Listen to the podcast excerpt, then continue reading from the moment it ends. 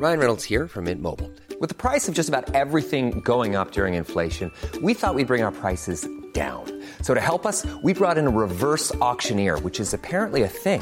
Mint Mobile unlimited premium wireless. Ready to get 30, 30, bit to get 30, bit to get 20, 20, 20, bit to get 20, 20, bit to get 15, 15, 15, 15 just 15 bucks a month. So, Give it a try at mintmobile.com slash switch. $45 upfront for three months plus taxes and fees. Promo for new customers for limited time. Unlimited more than 40 gigabytes per month. Slows. Full terms at mintmobile.com. You don't think that it's time that somebody cared enough to have a dream? Why are you getting so upset? This is not about you. Yes, it is. You are a human affront to all women, and I am a woman. At some point, you gotta decide for yourself who you are. Can't let nobody make that decision for you. How do you go about getting an exorcism? I beg your pardon?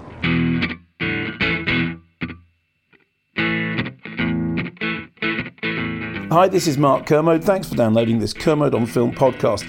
On last week's edition of the podcast, we had my top 10 best films of the year so far. So that was January through June, not films that released in July, just the first six months of the year. As I said, the rules are very simple. There has to be a film that was theatrically released in the UK in the first six months of the year. So we're not counting festival screeners. Obviously, there'll be some films that released in other territories at different times, but these are films that were released in the UK. So I did my top 10 best and worst. If you missed that, just go back and download it first because actually I think it was really good list that told us a lot about how great the state of cinema is at the moment. People complain all the time saying, oh, cinema, it's not as good as it used to be, which is absolute nonsense. There are brilliant films released every year. It's just sometimes people can't find them or they don't see them. People say, oh, it's all superhero movies now. No, it isn't. No, there's much, much more than that. You just have to seek out the gems. In fact, when I was doing my best and worst list, you'll be pleased to know that there were many more contenders for the best list than there were for the worst list. And in fact, in the worst of the year list, there are some films which are kind of all right, they're just a bit of a disappointment. So, for this podcast, having done best top 10 of the year so far, I'm going to do the worst films of the year so far, January through June, my least favourite films released in the UK in the first half of 2019. You with me? Cool, off we go. So at number 10, I was saying there were some films in here that are just disappointing rather than outright terrible, and Dark Phoenix falls right into that category. Now, the world of superhero movies has changed for the better. It's much more diverse, it's much more interesting, it's much more complicated than perhaps it used to be, but in the case of Dark Phoenix, for which I have to say I had high hopes, I was sorely disappointed. Okay, there are some good things. Sophie Turner, Jessica Chastain, they're pretty good.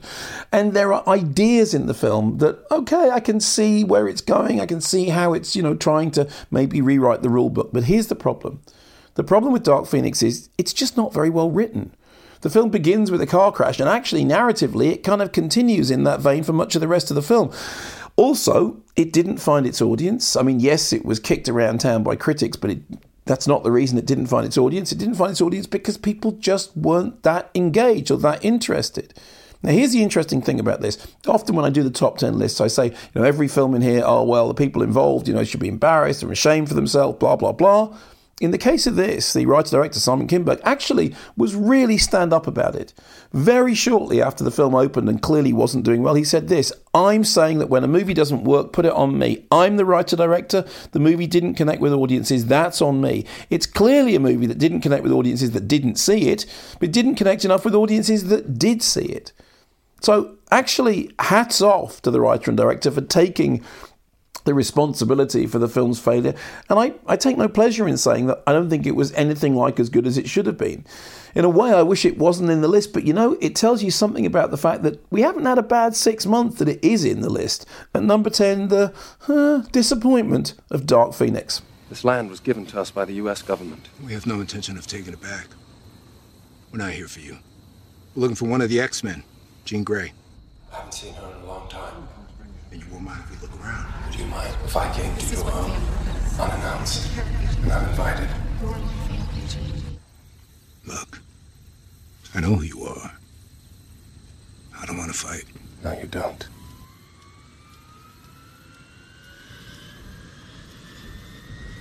Stop that. I said stop that right now! It's not me. It's me. Jean? Jean!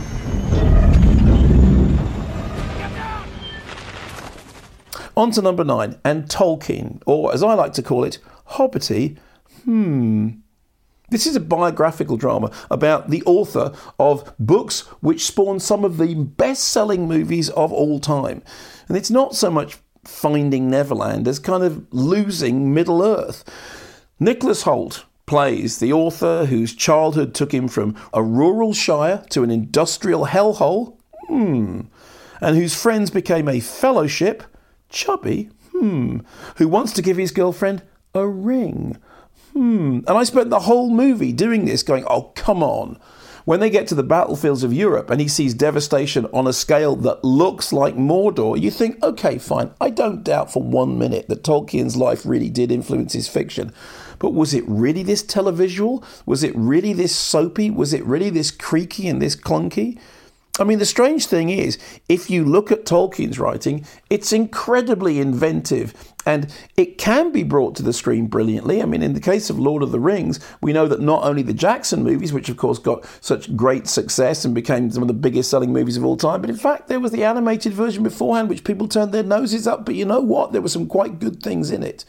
In the case of Tolkien, it is really like let's try and knit together every bit of autobiographical detail and somehow find it in the books.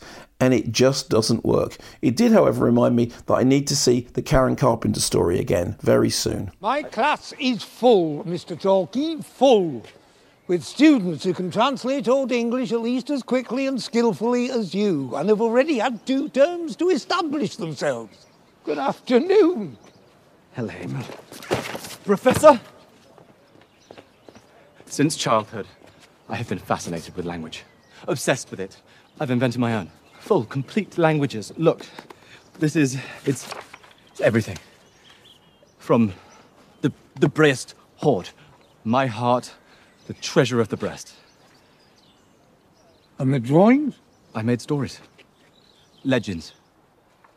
After all, what is language for? It's it's not just the naming of things, is it? It's the lifeblood of a culture, a people. Yeah, exactly.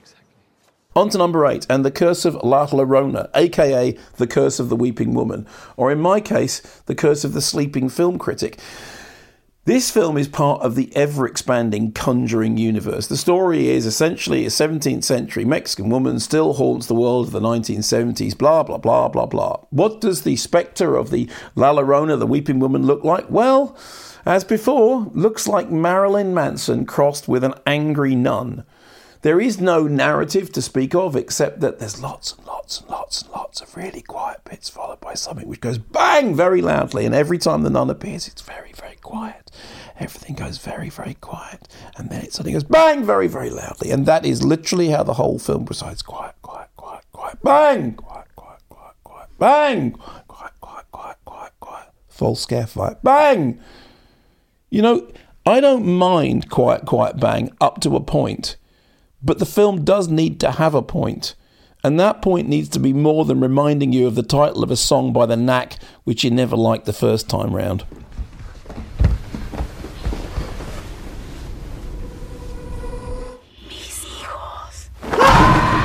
And number seven in my list of my least favourite films released in the first half of 2019 in the UK cinemas, Bel Canto. And this is a particular disappointment because it's a Julianne Moore film. Now, I've had Julianne Moore films in my least favourite films of the year before. I mean, Julianne Moore does a lot of work and she's generally brilliant in everything, even the bad films. But in Bel Canto, even she can't save it. This is based on a book which is apparently very, very good. I think somewhere in the back of it there is the merest hint of a true story, but that is so far in the background as basically, you know, it's a work of fiction that may somehow vaguely, weirdly be related to something that might actually have happened but didn't really, at least anything, anyway, not like this. So, story is Julianne Moore is an opera singer in this unnamed South American territory. Ken Watanabe is this industrialist who has basically arranged for her to come and do a private gig. She's being paid a lot of money to do this gig. And um, she's just turned up. She's going to do it. It's in the president's house, an ambassador's house. And uh, wouldn't you know it, Everyone's in there. Guerrillas turn up. They want to kidnap the president, but he's not there. He's at home watching television. He was meant to be at the gig, but he isn't. So they don't have anything. But they do have Julianne Moore as an opera singer. But the thing is, The thing is, no one can own Julianne Moore's operatic voice. Not even Julianne Moore, as it turns out, because it's some of the worst miming I've ever seen in my life. I mean, you think, who is piping that opera singing in from outside? And why is it that she looks like she, she could no more sing opera than fly in the air? It's preposterous, Tosh. It's kind of mixing slushy romance with hostage drama and taking Julianne Moore and putting her in a bad light, which is never a good thing. Oh, my favourite bit in the movie the character who literally spends the whole movie with dead meat written on their forehead because you know they're not going to make it to the final reel. The government has turned off the water to the house to make things more uncomfortable for us. Mm hmm. I gathered that. We need water. My comrade, Commandante Alfredo, wants to shoot someone just to show the government who is in charge. But I have another thought. What's that? I want you to sing.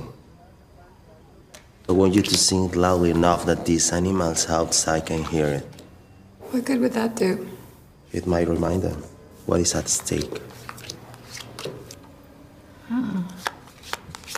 No, I won't sing. Not for you. Vas a hacer lo que te mandamos. He says to do what you're told. Oh, or what? You'll shoot me? You've kept one woman, one American, una Americana. If you shoot me, what do you think will happen to you and your people? I don't think I need to do what you say.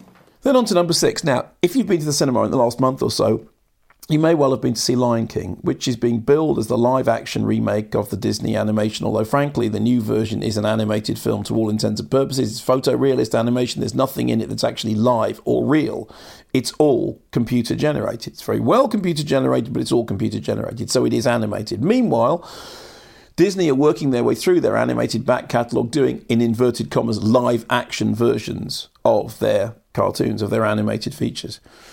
Dumbo is the Tim Burton uh, live action, again in inverted commas, reinvention of Dumbo that gives you this kind of weirdly realistic flying elephant that just looks all the more unrealistic because it looks realistic. Here's the thing if you look at a cartoon, and if you remember Dumbo, the cartoon style is actually very simple. The lines are very straightforward. It's really kind of really charmingly innocent animation. Okay, fine, the elephant's got big ears, it can fly. When you try and create a CG version of that and, you know, put it around with live action characters, I just sat there thinking that doesn't make any aerodynamic sense at all. That elephant would never be able to fly with those ears. The, the, you know, the, the, the, the physics of it don't work. Also, the original animation is a total weepy. It's like a stab in the heart. You start watching the film, you start crying. There's no way you can't. This is really cluttered. It's full of stuff. There's curlicues and things and inventions and machinery. It looks like a Tim Burton movie, but it has no heart. At no point did I cry. A couple of giggles and chuckles, perhaps, but nothing more than that. How can you take the story of Dumbo and turn it into something which is emotionally unengaging? Well, somehow Tim Burton found a way. Rongo, telegram to Brugelbecker. We have been bilked with damaged goods. This is an aberration, travestation, and I demand my money back. But whatever you do, do not call the papers. We are not advertising this baby. Tell me you didn't do it. You did it? Never do anything, I tell you, without checking with me first.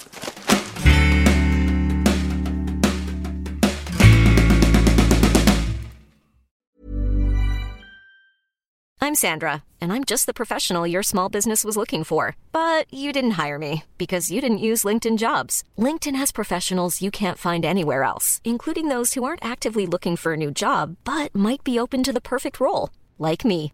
In a given month, over 70% of LinkedIn users don't visit other leading job sites. So if you're not looking on LinkedIn, you'll miss out on great candidates like Sandra. Start hiring professionals like a professional. Post your free job on linkedin.com/people today. Hey, I'm Ryan Reynolds. At Mint Mobile, we like to do the opposite of what Big Wireless does. They charge you a lot, we charge you a little. So naturally, when they announced they'd be raising their prices due to inflation, we decided to deflate our prices due to not hating you. That's right. We're cutting the price of Mint Unlimited from $30 a month to just $15 a month. Give it a try at mintmobile.com slash switch. $45 upfront for three months plus taxes and fees. Promo for new customers for limited time. Unlimited more than 40 gigabytes per month. Slows. Full terms at mintmobile.com. On to number five. And at number five, The Hustle. Now, here's the thing with The Hustle. If you ever saw Dirty Rotten Scoundrels, Dirty Rotten Scoundrels was a remake of Bedtime Story, Stories from 1964, and I didn't like Dirty Rotten Scoundrels very much. And I've never seen Bedtime Story, but I am assured that Bedtime Story is better than Dirty Rotten Scoundrels. I don't know, I haven't seen it. Maybe it isn't. I don't like Dirty Rotten Scoundrels very much. So when I heard that what was happening was a new version of the same story, Bedtime Story, another remake, this time gender reversed with Anne Hathaway and Rebel Wilson, I thought, okay, fine. Well, you know what? At least it's going to be better than Dirty Rotten Scoundrels. Yeah, it isn't. And it isn't for a number of reasons. Firstly, there's, you know, some jokes in the opening five minutes, after which it just goes into this absolute abyss like vacuum of non laughter.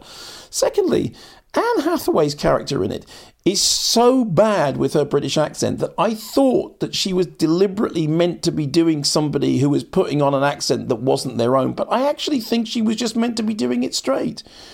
It's a real shame because I really like Anne Hathaway, I really like Rebel Wilson, and I was pretty certain that nobody could make a bigger mess of this story than Dirty Rotten Scoundrels, which again starred people that I really like. And yet somehow the hustle was absolutely an entertainment free zone.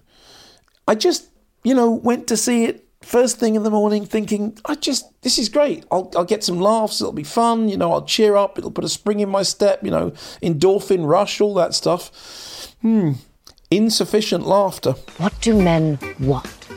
Boobs. No. Back door. F- front door. Pegging. Oh my god. Threesome. What? What is it? What's the answer? They want to be heroes.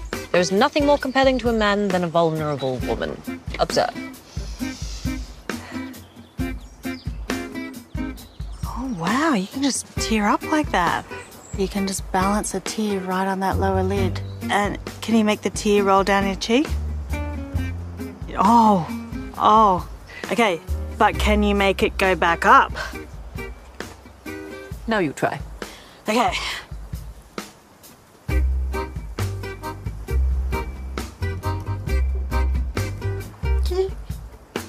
Are you constipated? No. Why all the theatrics? You're hot. That's enough. It is not enough. Hot is not a career. Hot will get you gifts and trinkets, but you must pay for them in other ways. Sex, Penny. At number four, a sequel that nobody wanted. Men in Black International. Now, let's be honest, it's not really a surprise that a new belated Men in Black sequel isn't that great. None of the Men in Black sequels have been anything like as good as the original. In fact, when the original came out, it was really exciting and interesting and new, and and and you know there was something about it. You thought, oh, this is great. This is you know this is this is a really sort of interesting movie. And then we said, okay, it's going to turn into a franchise immediately. We started to get diminishing returns. In the case of this, it's directed by F. Gary Gray, who's made stuff which I really like, but with very little spark here. It features Emma Thompson, who, as you know, I love, and Tessa Thompson, who I think is great, and yet neither of them ever managed to lift it out of the doldrums of something which feels utterly mechanical, utterly corporate, utterly, you know, production line. The best thing in it is Kumail Nanjiani voices this uh, this kind of chess piece character, almost like a talking chess piece. I think when you first meet him, he's actually on a chessboard. And as soon as he, t- he came on, I thought, this is great. He's going to be funny because I think he's really funny and I really enjoy him and he's got a great sense of humour. And yes, it's true. When he's talking, there are some jokes that are fine. But he's only a small part of the movie in every possible way. And I kept thinking, I'd rather just watch him do stand up, in which I can see him as well, not the character that he's meant to be, uh, that he's meant to be inhabiting. I'd just much rather watch him doing stand up, doing comedy, whether it's in television or, or, or on film. In fact, I'd much rather be watching The Big Sick. In fact, that's what I'd rather do. I don't need to watch Men in Black International. I'd rather watch The Big Sick. Why am I watching this? Excuse me. What happened here? We had the best party. Kanye showed up and dropped like a whole new album. Look around! We got our asses kicked! my queen! I'll never serve another. I must end my own life in the most painful way possible. I don't think that she would want you to, you know. Who are you to know what a queen would or wouldn't want? Are you a queen? Well, I mean, to the extent that all women are, yes. But no, no. I'm not a queen. You know what she is, though, is an agent. Is that a title? It is a title. So maybe the best way to honor the dead is to go on living. Yes. I pledge loyalty eternal to you, Agent M. No, no, no. I'm not interested in a subject. Too late. It's done. I already pledged the loyalty. I wish you'd said no, no, no before. And if you should die before I, I promise to end my own life. In the most painful way possible. Yeah, ha. I don't like you. Now, on to number three, and this was something which caused some discussion, some heated discussion, some heated discussion on Twitter, and you know how heated discussion on Twitter goes. The thing about Twitter is it's so great for nuanced uh, replies and for people to really get the subtleties of something. So, Godzilla, King of the Monsters. Now, I really like the Gareth Edwards Godzilla. I thought it had genuinely beautiful moments. I thought the Halo jump moment in it was fantastic. I actually really like Kong Skull Island, which is directed by Jordan Vogt Roberts, who I think's great. You know, I think he's a brilliant director. Okay, he's fighting with the franchise in Kong Skull Island, but at least he's got a story. I mean, the story is Apocalypse Now, but it's a story. Godzilla King of the Monsters has no coherence, no story, at least not one that makes any sense, no characters, at least not any that you care about. Terrible dialogue, dialogue that appears to be written by a random word generator. Actors who literally look like they are reading their contract rather than performing. And what you're left with is stuff, just stuff. And here's the whole thesis of the movie this is stuff, but look how big it is. It's really big stuff. See this big thing over here? Here's another big thing over here. And then this big thing over here is going to bash that big thing there. And then, the, and look, it's big. Look how big it is. It's really big and it's stuff. It's big stuff. It's stuff that's big. And there's lots of it, of this big stuff. And then it ends.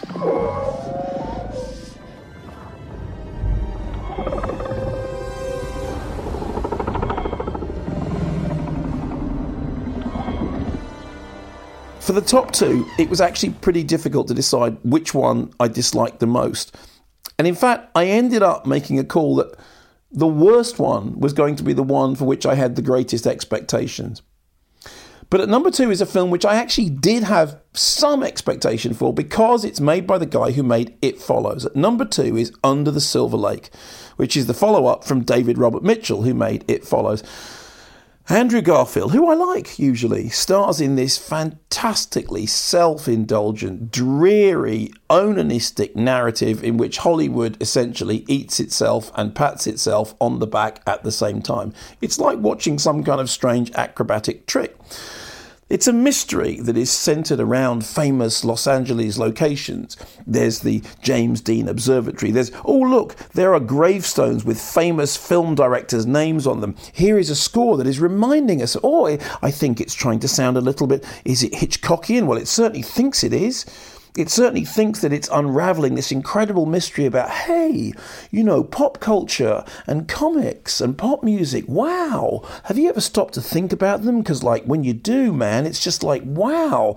They're like really intense and it's just great. And excuse me, I'm just peering out of the window through these binoculars at some uh, woman who I don't know, but she's walking around scantily clad because every single woman in the film is doing that. Because, hey, Andrew Garfield, he's like creepy, except he's not creepy because he's Andrew Garfield. That's okay. He's like a Hitchcockian voyeur. And oh, anyway, this thing with the comics and the Silver Lake and the pop culture and random things and did oh, and then what's Andrew doing? Oh, he's staring at another woman walking around. He's not wearing very much, but she likes him because he's Andrew Garfield, but not creepy. He's Andrew Gar. And this goes on and on and on and on and on. And then at one point, there's a long section about the relevance of the front cover of a Playboy magazine that he kept under his bed forever and ever. And then he goes off to this place where this person's hiding in a rock or a hill, I don't know, with a bunch of instruments around him. And it makes Beneath the Planet of the Apes look like a really, really sort of sensibly low key film about Armageddon. This film goes on and on and on. And the only thing I could think about it was, this is exactly like Southland Tales. Now, it turns out that everybody thought the same thing. Everybody thought that the film was exactly like Southland Tales because, again, that was a film made by somebody who made a great movie, movie beforehand, Donnie Darko. And so you think, okay, the, their previous film, the one they just made, is really great. They're going to make something interesting. And then Southland Tales comes along and it's really, really terrible. In the case of Under the Silver Lake, the film has its defenders. I, there are people I know and like and respect very much who think it's a really interesting film. They think it's a comment on masculinity as opposed to uh, just uh, a celebration of Andrew Garfield wibbling and wobbling and wandering hither and yon to no great end.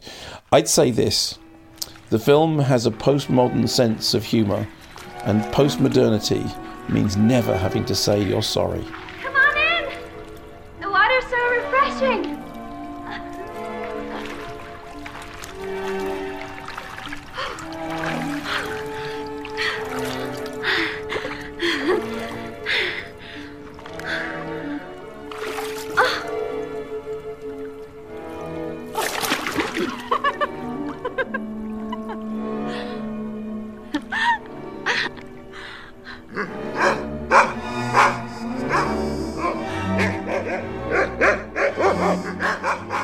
Which brings me to my least favourite film of the year. It's an art house movie that got some great reviews from some critics who were completely taken in by the fact that it is basically a bunch of old crap. It is, of course, Mektoub, My Love, Canto Uno, first canto by Abdellatif Kechiche, who made Blue is the Warmest Colour. Now, if you saw Blue is the Warmest Colour, you will know that there was a debate about it, which is, oh, is it art or is it actually exploitative porn? Is it art or is it exploitative porn? Do the sex scenes need to go on that long or is it art? Is it actually telling a story in the best way of telling the story or is it actually appealing to the more leering elements of the audience's sensibility? Well, now you can throw that debate out the window because it has been solved once and for all by Mektoub, My Love.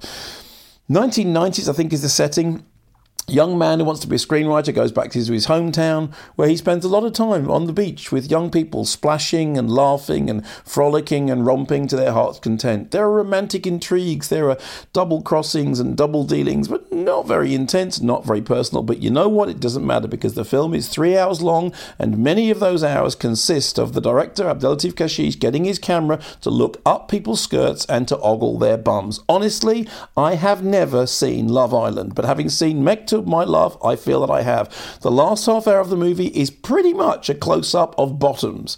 It is the most arse obsessed film I have ever seen. There are moments in this film in which you genuinely think, okay, this is like somebody's home movie that they've accidentally shown to the rest of the audience. You just really, really, does the camera need to be there? Do you need to have that angle? Do we need to see this again?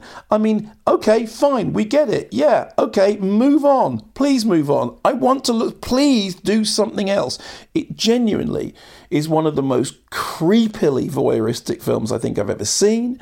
It goes on forever and ever. It is so proud of its art house credentials. Hey, it's okay. I'm doing this because I'm an artist. So, like, when I'm looking up people's skirts and ogling their bums, it's like art. Is it bollocks? Mektub, my love. Mektub, my arse. Bonjour Qu'est-ce que vous faites Ah, Rien, on discute. Vous discutez de quoi On débrief euh, la soirée de la veille. Et alors, ça donne quoi Bah c'était cool. Ça donne que t'étais chaude. Chaude T'étais trop chaude. Je te chaude comment Ben, je sais pas, tu te souviens pas Non. Quoi So there we are, my least favourite films of the year so far, January through June. Just to run down them again, at number 10, The Disappointment of Dark Phoenix. At number 9, Tolkien. At number 8, The Curse of La La La La Llorona. Number 7, Bel Canto. Number 6, Dumbo. Number 5, The Hustle. Number 4, Men in Black International. Number 3, Godzilla King of the Monsters. Number 2, Under the Silver Lake. And at number 1, Mektoub, My Arse.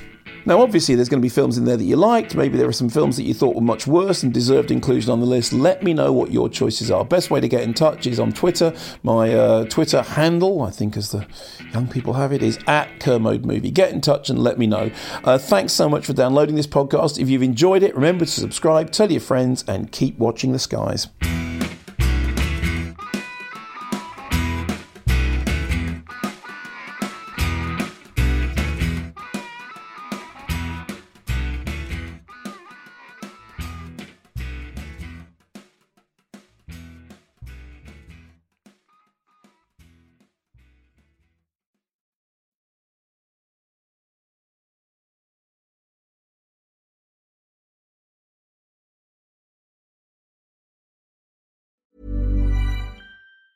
Normally, being a little extra can be a bit much, But when it comes to healthcare, it pays to be extra.